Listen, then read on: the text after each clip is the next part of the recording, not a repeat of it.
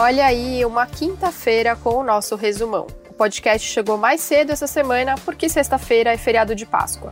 Mari, tá me ouvindo direito? Tô sim, Mone. Eu sou Mariana Mendicelli e nos próximos 10 minutos a gente vai te contar as principais notícias dessa semana mais curta. Vamos lá, esse é o nosso primeiro resumão totalmente feito à distância. Aí. Nessa quinta-feira começou o calendário de saque dos 600 reais de auxílio emergencial para os trabalhadores informais. Esse auxílio vai ser pago durante três meses para algumas categorias.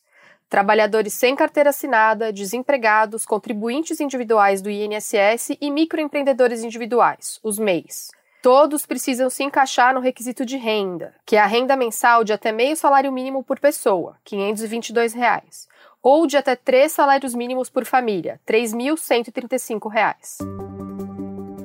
O pagamento vai ser feito em etapas. Primeiro vão receber as pessoas que estão no cadastro único, mas que não recebem o Bolsa Família, e também as pessoas que têm conta no Banco do Brasil ou poupança na Caixa.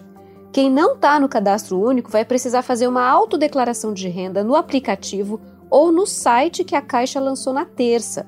O repórter do G1, Luiz Gerbelli, explica todos os passos e critérios no episódio desta quinta-feira do podcast O Assunto.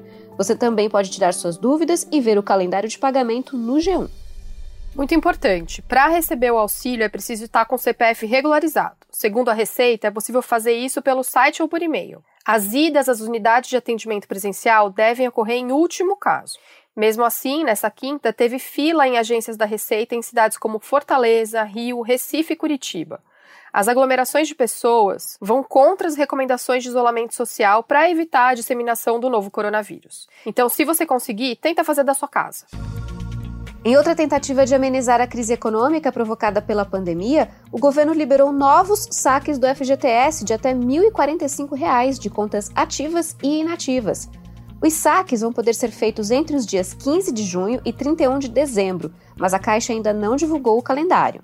Atenção, nessa leva de saques, quem tiver mais de uma conta não vai poder sacar mais de 1.045 reais, mesmo que tenha duas ou três contas, que somadas tenham um valor maior que isso. É diferente do saque imediato feito no ano passado. O governo estima que cerca de 31 milhões de trabalhadores vão poder sacar todo o seu recurso no FGTS. Até 80% das contas vão ser zeradas com esse saque. Na noite dessa quarta-feira, o governo também publicou uma medida provisória que isenta o pagamento da conta de luz para consumidores de baixa renda. Quem consome até 220 kW por hora está incluído na tarifa social vai ter desconto de 100% na conta de luz entre 1 de abril e 30 de junho.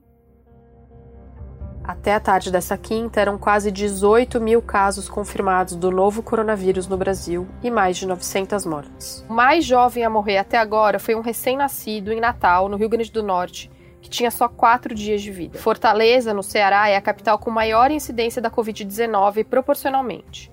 Já São Paulo é a cidade com mais casos em números absolutos, são mais de 4 mil. E no meio de tantos casos confirmados, Mone, um alento no Rio de Janeiro. A equipe médica do Hospital do Fundão, na zona norte da cidade, se emocionou com a alta de uma paciente que passou 10 dias internada. A italiana Giuseppina de Souza tem 94 anos e foi enfermeira na Segunda Guerra Mundial. Ela veio para o Brasil depois de conhecer o marido, que é brasileiro todo mundo no hospital comemorou a recuperação dela.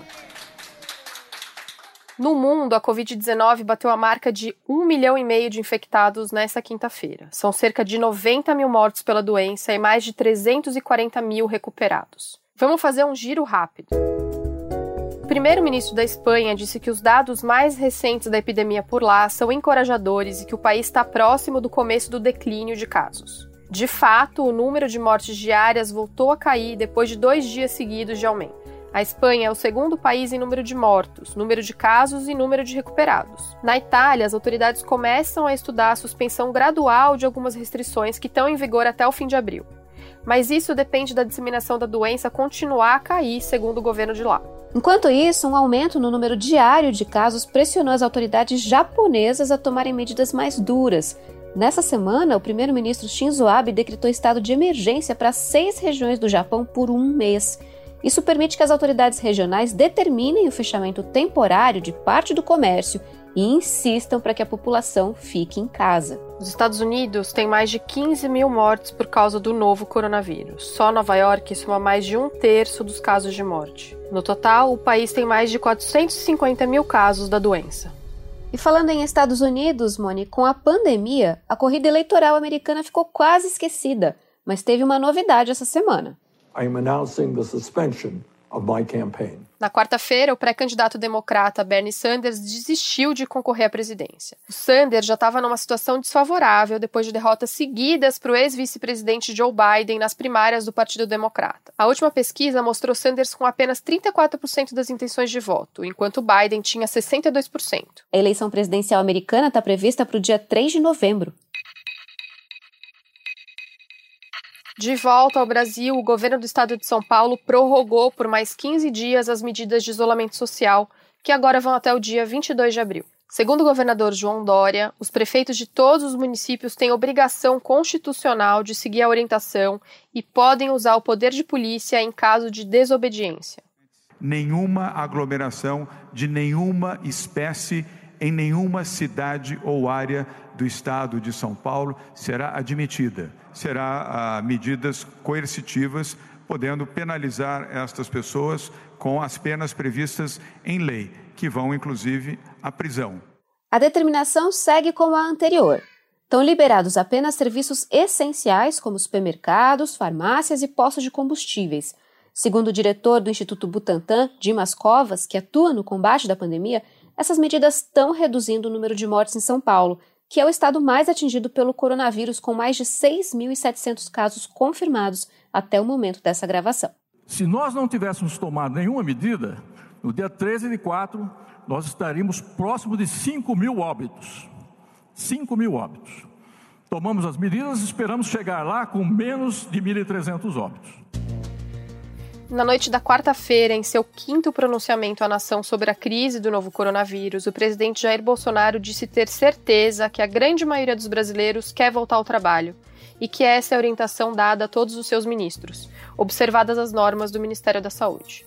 Ele falou ainda que as medidas de isolamento são responsabilidade exclusiva dos governadores. Respeito à autonomia dos governadores e prefeitos. Muitas medidas, de forma restritiva ou não, são de responsabilidade exclusiva dos mesmos. O governo federal não foi consultado sobre sua amplitude ou duração. Pouco antes do pronunciamento do presidente, o ministro do Supremo Tribunal Federal Alexandre de Moraes decidiu que o governo federal não pode derrubar decisões de estados e municípios sobre isolamento social, quarentena, restrições ao comércio e à circulação de pessoas. Segundo a última pesquisa do Instituto Datafolha, 76% dos brasileiros apoiam o isolamento social e acreditam que o mais importante agora é ficar em casa. Apenas 18% querem acabar com o isolamento. Mari, ainda falando de política, a semana começou tensa com rumores da demissão do ministro da Saúde, Luiz Henrique Mandetta. Na tarde do domingo, Bolsonaro disse a apoiadores, sem citar nomes, que alguns ministros viraram estrelas e que ele não tem medo de usar a caneta contra eles. Algumas pessoas no, no meu governo subiu a, algo subiu a cabeça deles, eram pessoas normais, né? Mas de repente viraram estrelas.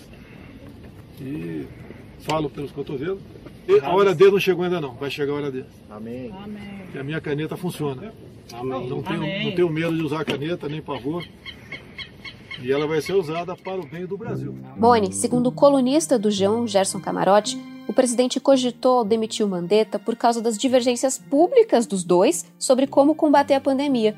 Na noite de segunda, em entrevista coletiva depois de uma reunião com Bolsonaro, Mandetta afirmou que fica no cargo e voltou a dizer que médico não abandona paciente. Gente aqui dentro limpando gaveta, pegando as coisas, até as minhas gavetas, vocês ajudaram lá a fazer as limpezas das minhas gavetas. Nós vamos continuar, porque continuando a gente vai enfrentar o nosso inimigo. O nosso inimigo tem nome e sobrenome. É o Covid-19. Esperamos que a gente possa ter paz para poder conduzir. E Moni, nesse período de isolamento social, um físico do Observatório Real da Bélgica registrou que a Terra está vibrando menos, ou seja, está mais silenciosa. Esse cientista, que estuda os tremores do planeta, observou que os equipamentos indicaram uma diminuição nas vibrações terrestres e que isso tem acontecido no mundo todo. A pesquisa mostra que o ruído sísmico causado pelos humanos diminuiu em cerca de um terço depois da aplicação de medidas de isolamento. Ele compartilhou esse achado nas redes sociais e disse que recebeu relatórios semelhantes vindos do Japão, Itália, França, Estados Unidos, Costa Rica e Chile. Segundo o pesquisador, isso mostra que as pessoas estão de fato em casa fazendo a Terra vibrar menos. E outra notícia do começo dessa semana. A Justiça do Paraguai concedeu a prisão domiciliar para o ex-jogador de futebol Ronaldinho Gaúcho e para o irmão dele, o Assis Moreira. Os dois estão detidos no Paraguai desde o dia 6 de março e respondem por terem entrado no país com documentos paraguaios adulterados. Eles pagaram uma fiança de cerca de 8 milhões de reais e agora vão ficar hospedados em um hotel, no centro de Assunção, a capital paraguaia. Eles estão proibidos de deixar o país. Mari, toda semana aqui no Resumão a gente tem contado quais artistas estão fazendo transmissões ao vivo nas redes sociais. Essa semana, a Organização Mundial da Saúde anunciou uma parceria com a cantora Lady Gaga e a instituição Global Citizen. Eles vão fazer uma série de shows virtuais para arrecadar fundos para beneficiar profissionais de saúde, instituições de caridade locais e regionais que fornecem comida, abrigo e assistência médica para aqueles que precisam de ajuda. We are raising money for the World Health Organization's COVID-19 Solidarity Response Fund. Além da Lady Gaga, a programação vai ter shows de Paul McCartney, Elton John, Stevie Wonder e outros artistas. O evento vai ser transmitido digitalmente no dia 18 de abril em diversas plataformas como YouTube, Facebook, Instagram, Twitter, Segundo a cantora Lady Gaga, a indústria do entretenimento já arrecadou cerca de 35 milhões de dólares para o Fundo de Solidariedade da OMS. E esse foi o Resumão, o podcast semanal do G1 que está disponível no G1, claro, no Castbox, no Apple Podcasts, no Google Podcasts, no Spotify, no Deezer ou na sua plataforma preferida. Gostou do nosso podcast? Assina e compartilha com quem você quiser. Esse programa foi feito à distância por nós e também por Jéssica Rocha, Isabel Seta, Luiz Felipe Silva, Thiago Kazuroski, Fernando Otto, Giovanni Reginato e Vivian Souza. Boa Páscoa para todo mundo, fiquem em casa, aproveitem o chocolate. Semana que vem a gente volta. Beijo, tchau!